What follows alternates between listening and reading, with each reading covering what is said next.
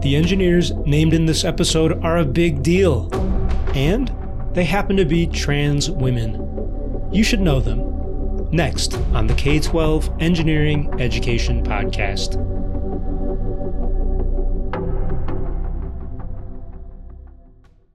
I'm Pius Wong in Austin, Texas. My guest is Dr. Ada Rhodes Short, mechanical engineer in robotics with dreams of making R2D2 real. She also has a new project tracking trans women engineers and their inventions and legacies. Dr. Short spoke with me about it from here in Texas. Dr. Ada Rhodes Short, I know that you're a mechanical engineer, and I always love when real engineers can talk to us on the show. I was wondering if you could introduce yourself and what kind of engineering you do. Yeah, so I'm Dr. Ada Rhodes Short. I have a PhD in mechanical engineering my dissertation was on uh, sort of the intersection of robotics, design, and automation. So, like, how do we design robots and automated systems and systems that work with robots? And can we make robots that design things? So, I do sort of like kind of like weird robotics, is probably the best way to describe it. Uh, I also have a lot of industry experience, which you don't always get with the PhDs. Hmm. My first really big, like exciting job that I had was with Sphero Robotics. That's S P H E R O, Sphero, which they do toy robotics and some education robotics. I'm sure some of your listeners probably have some Sparks, which is the Spark Plus is a product I worked on. Um, I also worked on their Star Wars app enabled BB 8 and Lightning McQueen and a handful of other fun robotic toys. That's awesome. Yeah. And then worked for Misty Robotics. And then I did some other industry work that we won't talk about here. Secret um, stuff. Okay. um, and right now I'm doing a postdoc at Texas A&M where I'm working on an industry project and a NASA funded project and then I am about to start as a tenure track professor at University of Nebraska Omaha in their IT innovation department. Congratulations. That's awesome.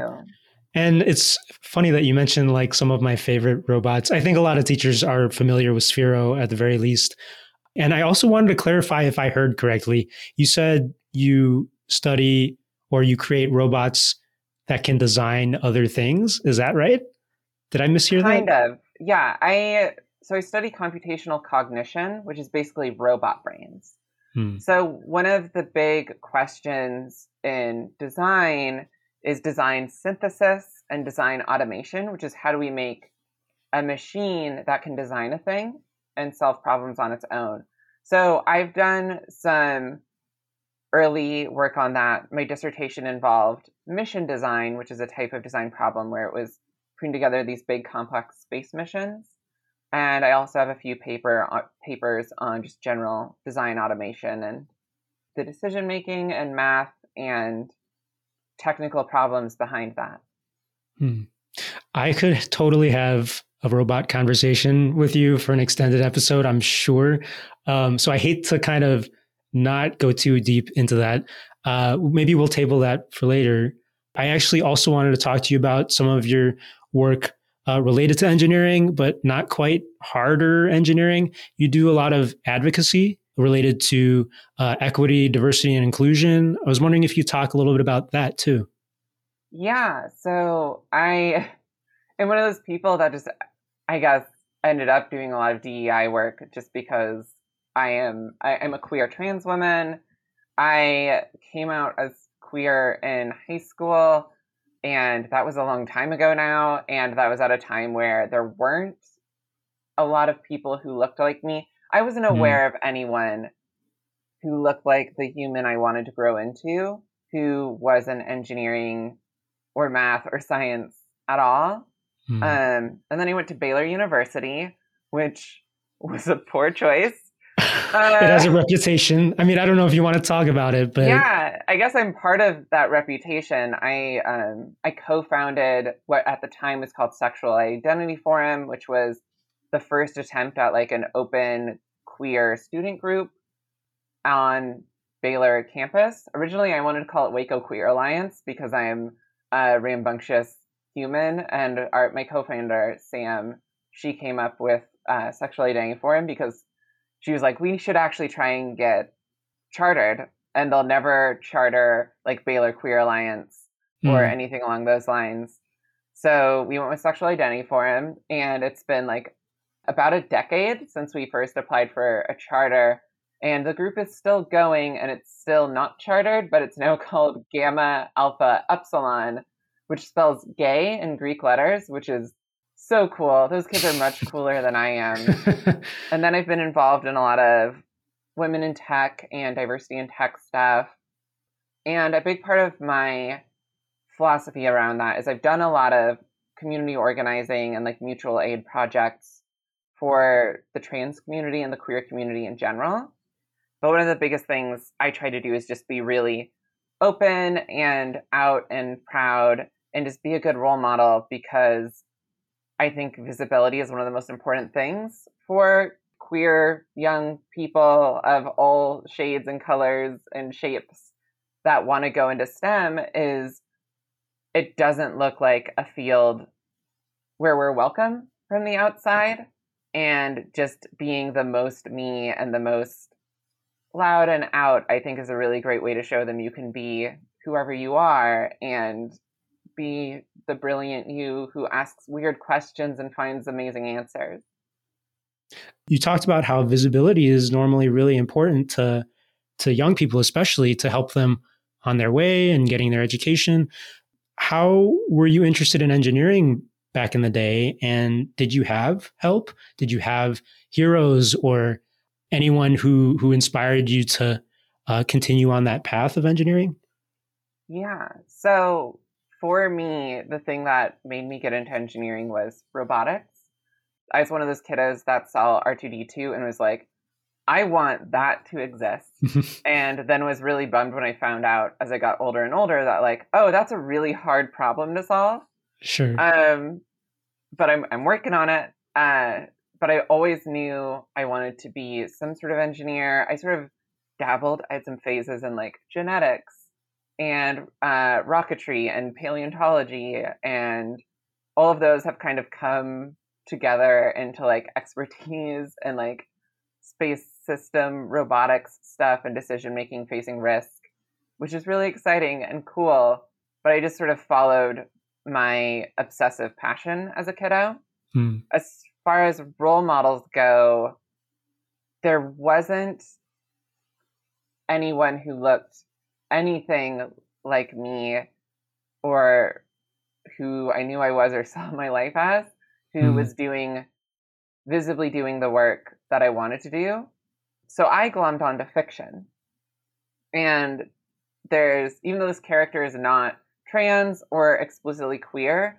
Uh, Isaac Asimov's robot stories, there's a character named Susan Calvin, because there just wasn't even like a woman visibly doing what I wanted to do. Mm. And um, so Susan Calvin from Isaac Asimov's stories, who's a robot psychologist, so she studies robot brains, became kind of this human I wanted to be. I also really grabbed onto like the doctor from Doctor Who which is a horrible role model because it turns out, um, yeah, don't don't try and model your life after an adventurer who's constantly lonely and moody. You'll just be lonely and moody.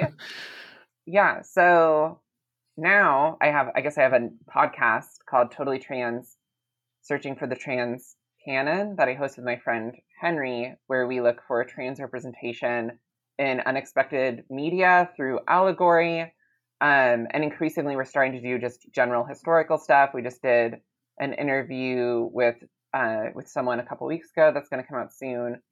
Um, that I can't really talk about yet. That is about just interviewing this person with this really weird thing in trans history, and we have a few more of those coming up.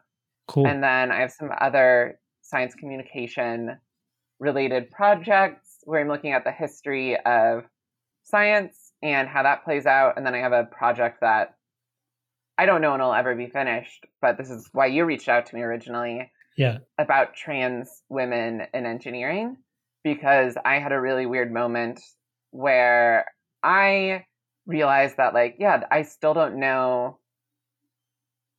I have a PhD in this, and I still don't know a lot of trans women who did this. And the ones I did were forced to like hide themselves in various ways mm-hmm. and go through a lot of like horrible violence to do be an engineer and be a trans person and just be be who yeah. they were, be a woman. And there's like Lynn Conway, who is an amazing human who has like four honorary doctorates and like sometimes I feel like an honorary doctorate can be like kind of iffy. Like someone will get one and it's like, eh. But right. like I feel like right. Lynn Conway should have more honorary doctorates because she basically invented the modern world. And additionally, she blazed this trail for just women in general because she was uh, she was in, she was stealth, which is or woodworked is another term for that. It just means that she like wasn't out as a trans woman. Mm-hmm. She just was living as a woman and didn't let anyone know since like the 1960s. But she blazed this huge trail for women in engineering. And then she came out in the late 90s publicly. Um, and it was sort of this weird situation where she was like coming out before someone else was kind of about to out her. Mm. And has been really involved in advocacy and giving back to the community since then. Uh, and it's just so cool. She like, just look up Lynn Conway on Wikipedia. She's literally probably one of the most important engineers of the 20th century and you just like can't understate the importance of like the work she's done like she came up with generalized dynamic instruction handling which is a really important part of out of order execution which i know sounds really technical but that is what allows us to write programs and like make computers that can handle multiple operations by sort of doing things out of order a little bit so you like made it to do like A plus B equals C and D plus E equals F. And those don't need to be done in order, right? There's like no part from that first equation and that second equation. Hmm. So originally machines would have to like do A plus B equals C and just kind of sit and wait for that to finish before it could do the second equation. But her work enabled technology that let us do both of those simultaneously, which is so cool. Yes, I, I think that ability, like I should say thanks to Lynn Conway all the time. I remember when I had to learn programming in the beginning, and it, it was such a, a strange thing to wrap my head around doing things exactly in the same order. So that's cool that you bring her up. Yeah, well, and she also um, was instrumental in coming up with very large system architecture, VLSI, which is the like educational paradigm that enabled basically all of modern electrical and computer engineering, like all of it. Uh, there was a textbook that she co-authored with Carver Mead, who's the guy who came up with Moore's law, where they talked about how you could design, like design computers and um, oh my gosh, like micro, like computing systems, electrical systems that were agnostic of like semiconductor technology because the problem used to be like the designers needed to work with the physicists really closely because everything was so linked and they came up with these rules and grammars and all these things that they put into this textbook called introduction to vlsi systems uh, that came out in the late 70s and we literally call this shift in history the mead and conway revolution because it enabled like literally everything. Like literally all of our modern computer chips came from this architecture, which is just beyond cool. And that's mm. why we have this huge explosion in the 80s and 90s of all this like computer based technology, like video games, Casio watches, everything through like your phone right now is all enabled by the discovery of like the discovery slash invention of VLSI, which is just neat. So I stand Lynn Conway. All right, uh, all right. So much. Super glad you mentioned her first. Yeah. Um, actually, yeah, I should back up a little bit. Like number one, if if no one gets anything else from this podcast, Lynn Conway, we'll we'll put that up out there. But well, I reached out to you because you kind of talked about on Twitter this project of yours, learning about and publicizing uh, trans women engineers or even just trans engineers uh, who were maybe famous or not famous, but just important to engineering. could I ask you why you were trying to start this project and why you think it'll never end? Yeah. So, a big part of this is sort of the answer to that first question you asked me of who I looked up to hmm. as a kiddo and who I saw as a possible future. And I had to be my own role model because there wasn't someone that I knew about that looked like me. And that sucked. Like yeah. now you can find find like these histories online and a lot of them are like obscure and hidden and impactful but not well known and these names aren't really well known with the exception of like Lynn Conway's name is well known but her place in trans history and the history of technology is both kind of glossed over. Hmm. And I wanted to be able to tell these stories and capture them. I really love history and storytelling. So I started a project where I'm just looking into these and I hope to do something with it. I don't know what format that'll end up being in. It might okay. be a podcast or a book, but I just want to start doing this research because also this generation of trans women that were really important in sort of all of our modern technology. They're mm. they're getting up there in age. Lynn is 83 and still alive. And then there's other people like Sophie Wilson, who is younger. I guess she was born in like 1957. Um, who she designed like the ARM reduced instruction set computer in like 1983, and like ARM is like the chipset that is on in all of our phones. Mm-hmm. So I just wanted to be able to like capture and publicize these stories. An unexpected part of this is I'm a mechanical engineer, which is the type of engineers where we hit things with hammers sometimes and blow things up. Or well, maybe that's more aerospace, but yeah. Well, I feel like aerospace is a sub discipline of mechanical. Everything is a sub discipline of mechanical, is what I've learned in the end. That's, like, yeah, that's fair or electrical is a subdiscipline of mechanical at this point. Uh, yeah. Don't tell them that. They'll be mad. Get, there, yes, there are fights that I've I've seen, but um, but yeah. So as a mechanical engineer, you're kind of looking at all these different achievements and fields in, in all sorts of engineering, right? Yeah. Well, and I wanted to particularly find out, I guess, who the first. This is such like an arbitrary goal to pass, but who the first like openly trans woman to get her PhD in mechanical engineering was. Hmm. Uh, because there's not a lot of trans women in general who have gotten their PhD after transitioning without being like deeply stealth and having to like hide themselves. Mm-hmm. And I figured it'd be like someone from like the 80s, probably just because of a lot of the other history happening around then. And I asked around and did a lot of research. And I eventually someone was like, "Oh, well, we looked into it, and you're definitely the first one from Oregon State University, which is where hmm. I got my PhD, which is a on a very trans friendly campus." Cool. And I kept looking, and it looks like I was the first. Uh, well, con- like congratulations, I guess. Yeah. Um, wow. Which is yeah, which was really surprising because I defended my dissertation in 2018. Yeah, yeah you would think so, that there'd be someone, but yeah, it's either it's lost to history. I have I've been asking around and trying to work with ASME and OSTEM and a few other orgs to find who this person is. And I think I currently have like a pinned post on Twitter just saying like it's it looks like it's me. Please tell me if you know someone else because I really mm-hmm. want to find and interview that person. And then just also just hang out with them and like buy them coffee and be like, how did you survive this? Right. Because gosh, it's it's hard. Yeah.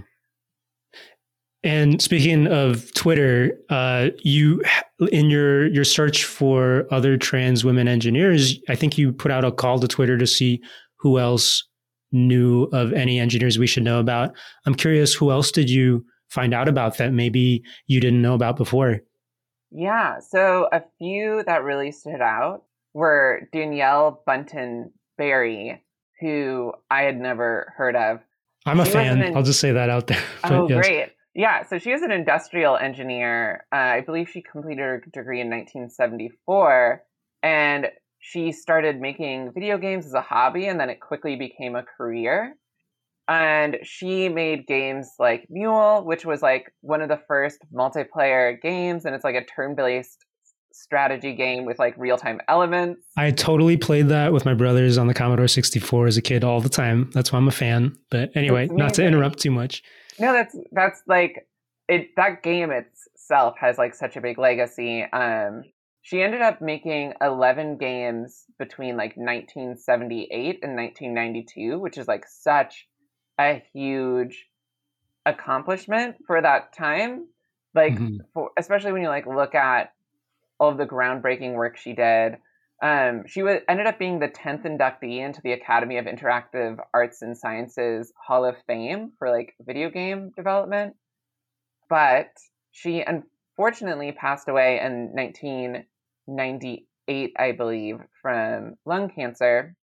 And she'd only she transitioned in 1992, which is also the year where kind of a lot of her video game development sort of petered out. There's yeah. a really tragic thing where she was quoted about saying how she felt like she was worse at programming after transitioning, which really, really, really hurts me and is something I also see as really relatable as an engineer because after I transitioned, suddenly I felt much worse at engineering. And it took me a while to realize, like, oh no, I'm still really good at this. It's just now I'm surrounded by a bunch of misogyny and trans that, No, but that's that's exactly what I was wondering. I mean, I I just by chance because I played, I was a big nerd and played video games. I I knew of Danielle's story, and it is very tragic, and it always didn't make sense to me. But that's interesting you say that that you felt like once you transitioned that I don't know that but but it was external you're saying that like yeah. you were still good. You obviously can do engineering but you felt like you were held back or something after transitioning? Yeah and I think a big part of that is suddenly um, one thing about a lot of engineers is they're really good at categories and bins. So if you're like a binary trans person, like a trans woman, a lot of engineers will just be like, "Oh yeah, I'm just moving you into the woman bucket now," and like that'll that's great. Like that part of it, easy. The problem is then all of the misogyny, where right. then suddenly people talk over you and don't listen to you and are really disparaging and questioning of your work. And I had a lot of peers and like women I worked with uh, like my doctoral advisor, Bryony DuPont, who she was able to like help me work through that and see that and understand that like, oh no, my work is just it's if anything better, just because I'm still working hard and getting smarter all the time. It's just the world around me is really full of a lot of men who are trying to reduce my accomplishments or like mm. take credit or just generally be awful.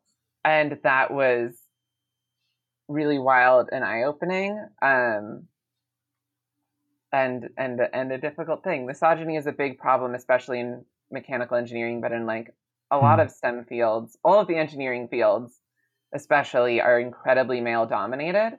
Um, to the point where I think mechanical engineering is still like 85 ish percent male graduates.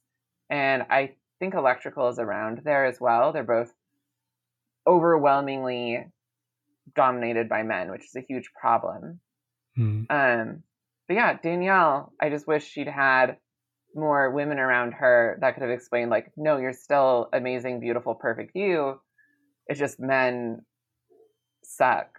Yeah, um, it, yeah. it's a whole. It's a whole episode it's it's bringing up memories of other conversations I've had where like early days in in the 80s and 70s with video games, women and men both made video games and it wasn't like weird to have women working with men, you know, all these other things.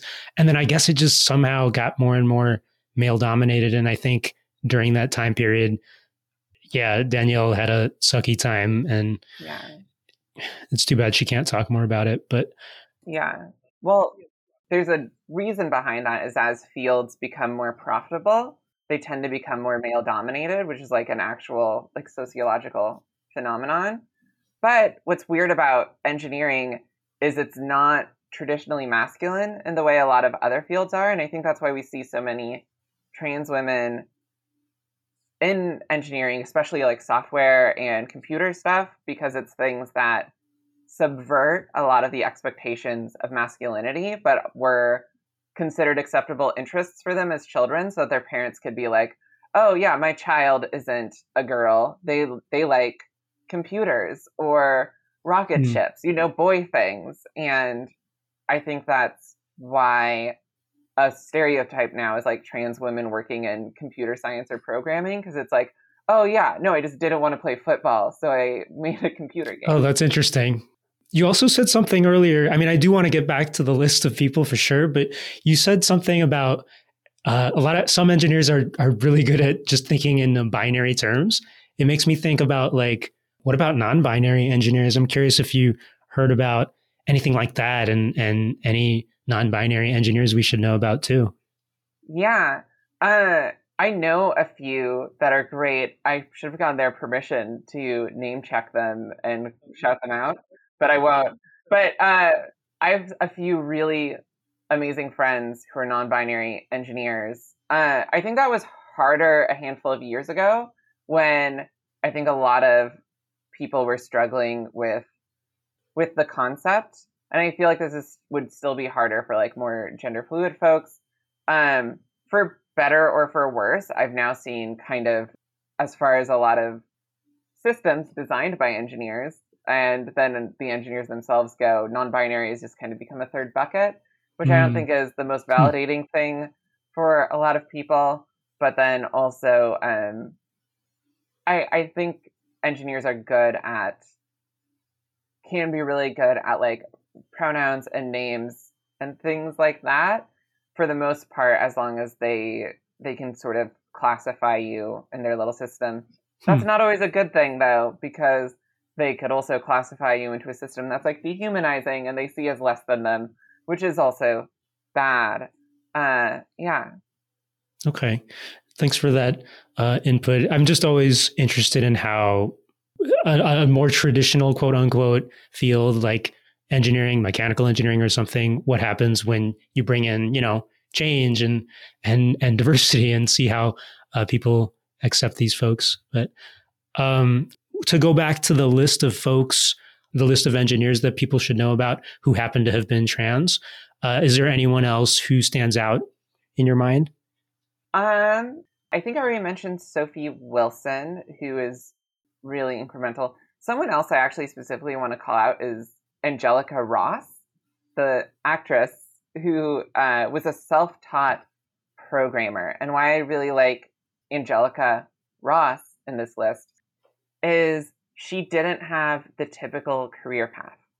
But what she did was engineering. She used science, math, technology to solve problems of users outside of herself as a programmer and a developer. And now she's gone on also to start Trans Tech, I think it's Trans Tech Social Enterprises. If you want to Google it, Trans Tech is one word, which provides like education, support, and jobs for trans people who want to get into tech hmm. and maybe don't have access to that through a lot of traditional paths.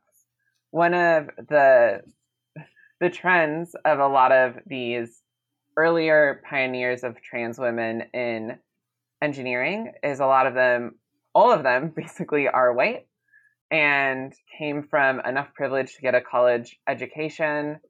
And then, with the exception of Lynn Conway, a lot of them were already pretty successful and established in their career before transitioning. And then, and part of that is like what then made them visible. There were mm-hmm. undeniably a bunch of trans women who transitioned and woodworked or like went stealth, which just means they were not openly trans. They just transitioned and then lived as a woman or a man in the case of like trans men. And those stories are just kind of lost to history. Like those people mm. succeeded in their goal of not being known. Um, and very few of them have come out. One thing I think is interesting is a lot of a lot of people who come out before career success and then deal with a lot of bullshit and hardship after transitioning, I feel like tend to get more involved in advocacy stuff mm-hmm. and be really involved in wanting to help the next generation. And we see this with Lynn later when she did finally come out and she got really involved in advocacy and being a role model and telling her story. And she had originally tried to transition in uh, the 1950s when she was a student at MIT.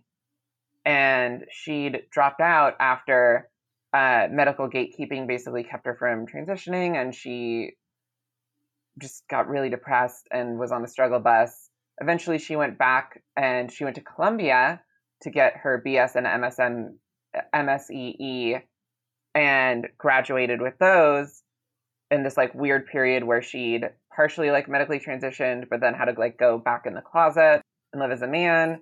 And then she started transitioning again in her job at IBM, who then promptly fired her. Oh wow. Um, yeah, which was in I think 19, 1968, which IBM did apologize for eventually in 2020, which is yeah.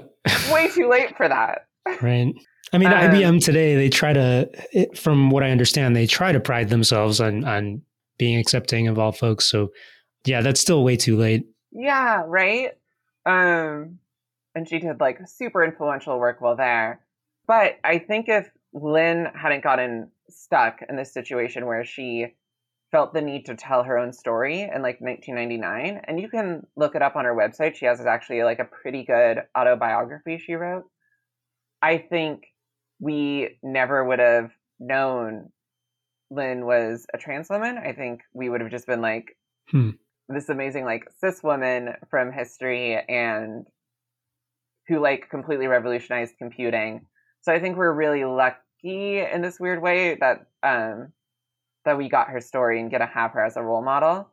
And mm-hmm. then that's part of why I'm really determined to be like super out invisible is because I don't want my story to be lost to the next generation. I want trans kids to to know they can do this. Speaking of trans kids or just kids in general, I'm wondering if there's a particular engineer, maybe Lynn Conway, who you think would be most appealing to kids. You know how kids are always want to they want to know about the the coolest thing. They might not want to know about the engineers doing boring work like creating a transistor. I don't know, maybe they will. But is there any engineer who does like the most kid friendly uh, extravagant work that you think they should know about that maybe teachers should share to their students? I mean, so Lynn is just so cool, but you have to like get you have to, to understand why her work was super important. You really have to like have a fair amount of technical knowledge because she did super revolutionary stuff, but mm. I feel like is like very specific.